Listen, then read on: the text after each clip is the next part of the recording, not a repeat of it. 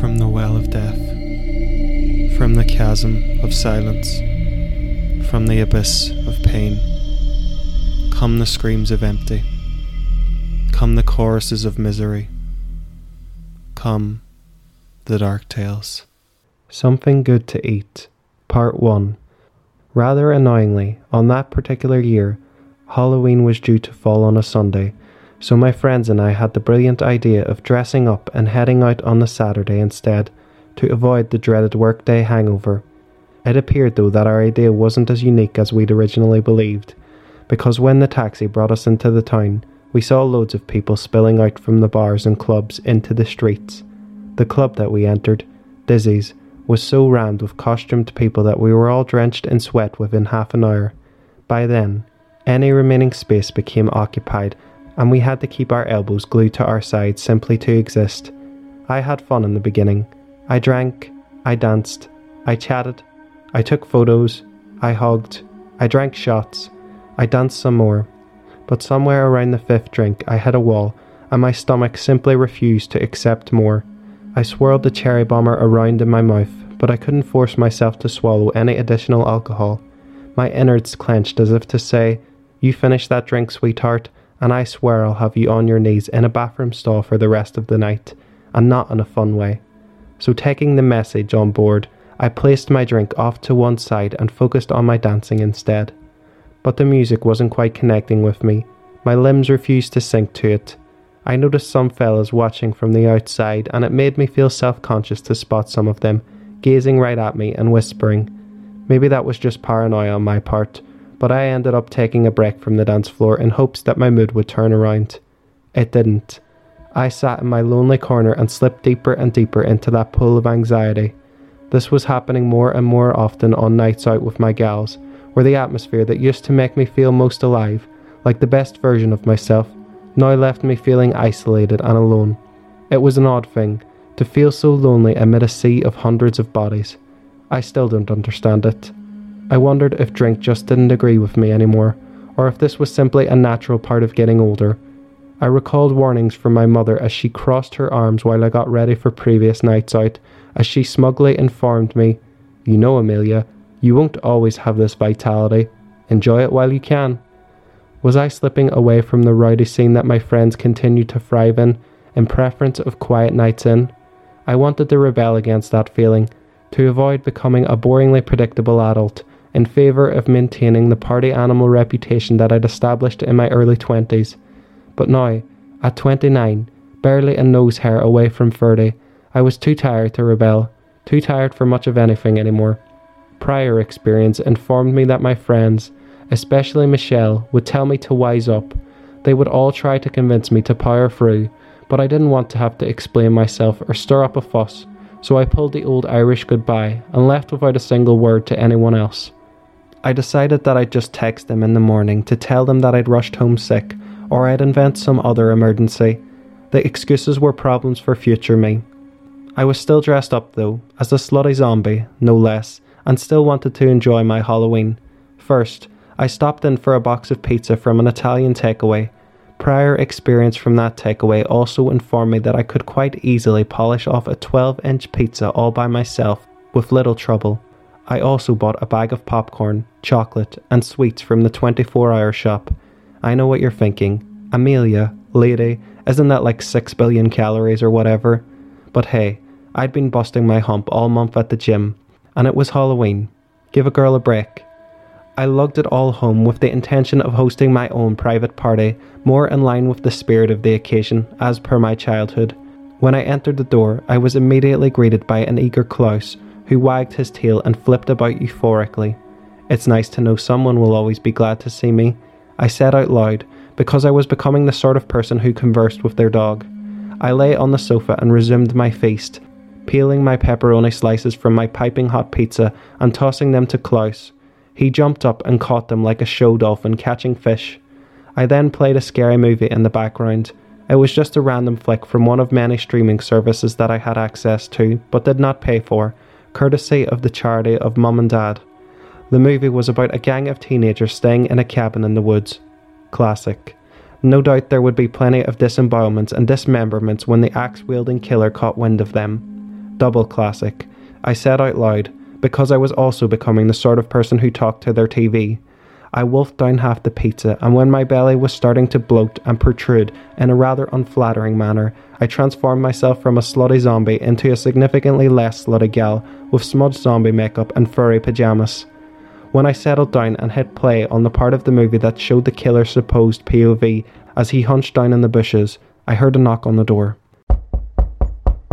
Klaus growled, as he usually did whenever anyone had the gall to knock.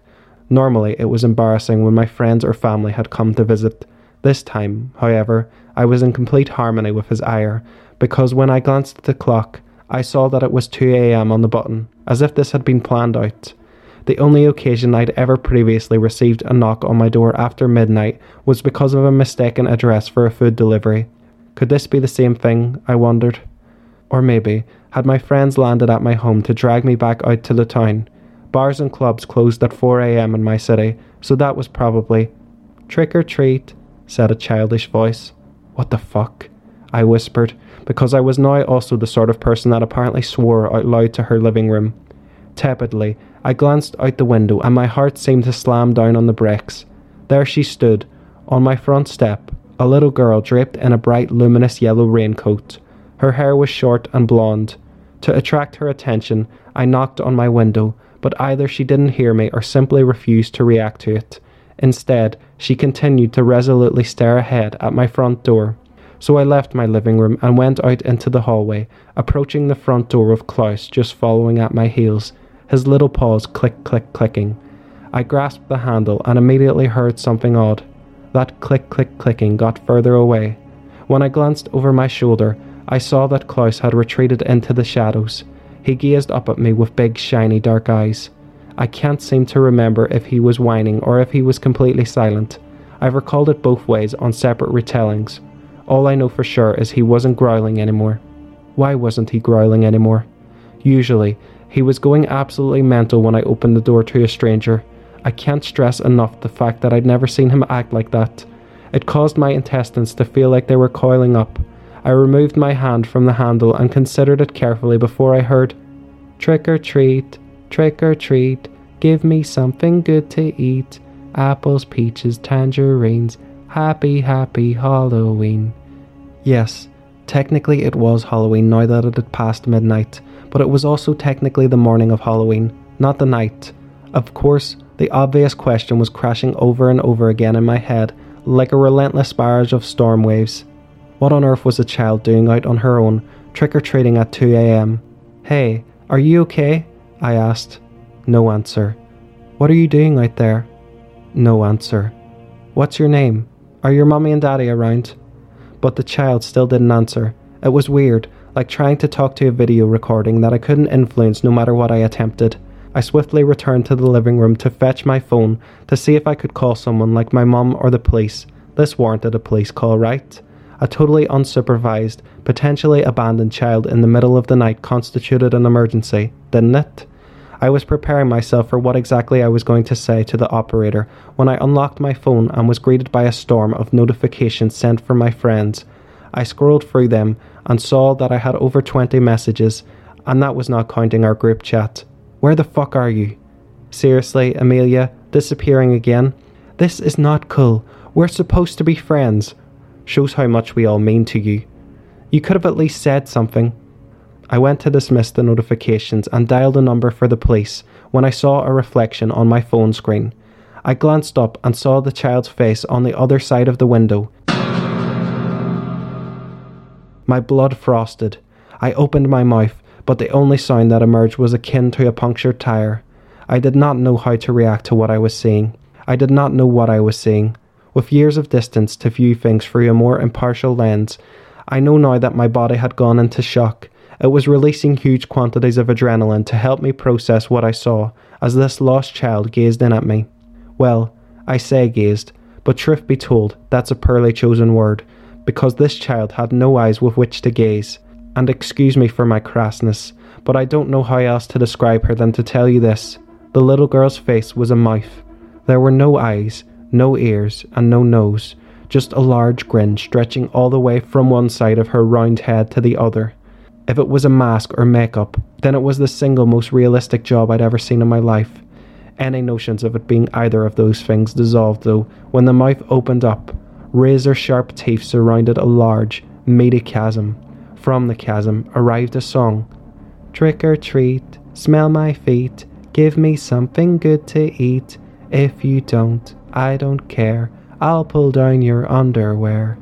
Something of my conscious mind leaked through the protective dam of shock and allowed me to process a modicum of this surreal situation. A scream erupted from my mouth at the same moment that I dropped my phone. The phone hit the wood flooring and shattered upon impact. Shit! I yelled and grabbed it up quickly, which goes to show that even in the worst of situations, we still hold concern for our devices. Instantly, I saw from the glassy webbing that it was totally ruined. It wasn't just the screen either, it was completely dead and refused to revive no matter how much I toyed with it. It took all my courage to glance up, and when I did, I was met with momentary relief as I saw that the child had vanished. The relief only lasted for a few seconds though, as I noted that she'd returned to the front doorstep.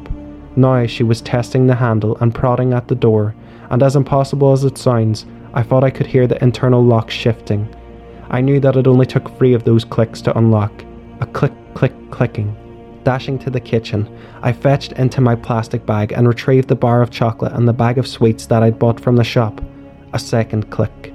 I rushed down the hallway and stuffed them through the letterbox. There's your treat, I shouted as I retreated, just as Klaus had, far back into the shadows. There's your fucking treat.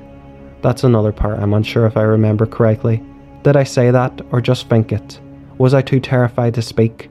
Regardless, I waited there for a couple of minutes for a third click but it never came. After a period of standing there and feeling my heart treat my chest like its own personal punching bag, I finally glanced out the window and saw that the thing masquerading as a child was gone. I don't tell this to impress you. I don't tell it to scare you. I tell it to warn you. When it comes to Halloween, please uphold the ancient traditions. And when it comes to trick or treaters, please always, always remember to have something good to eat.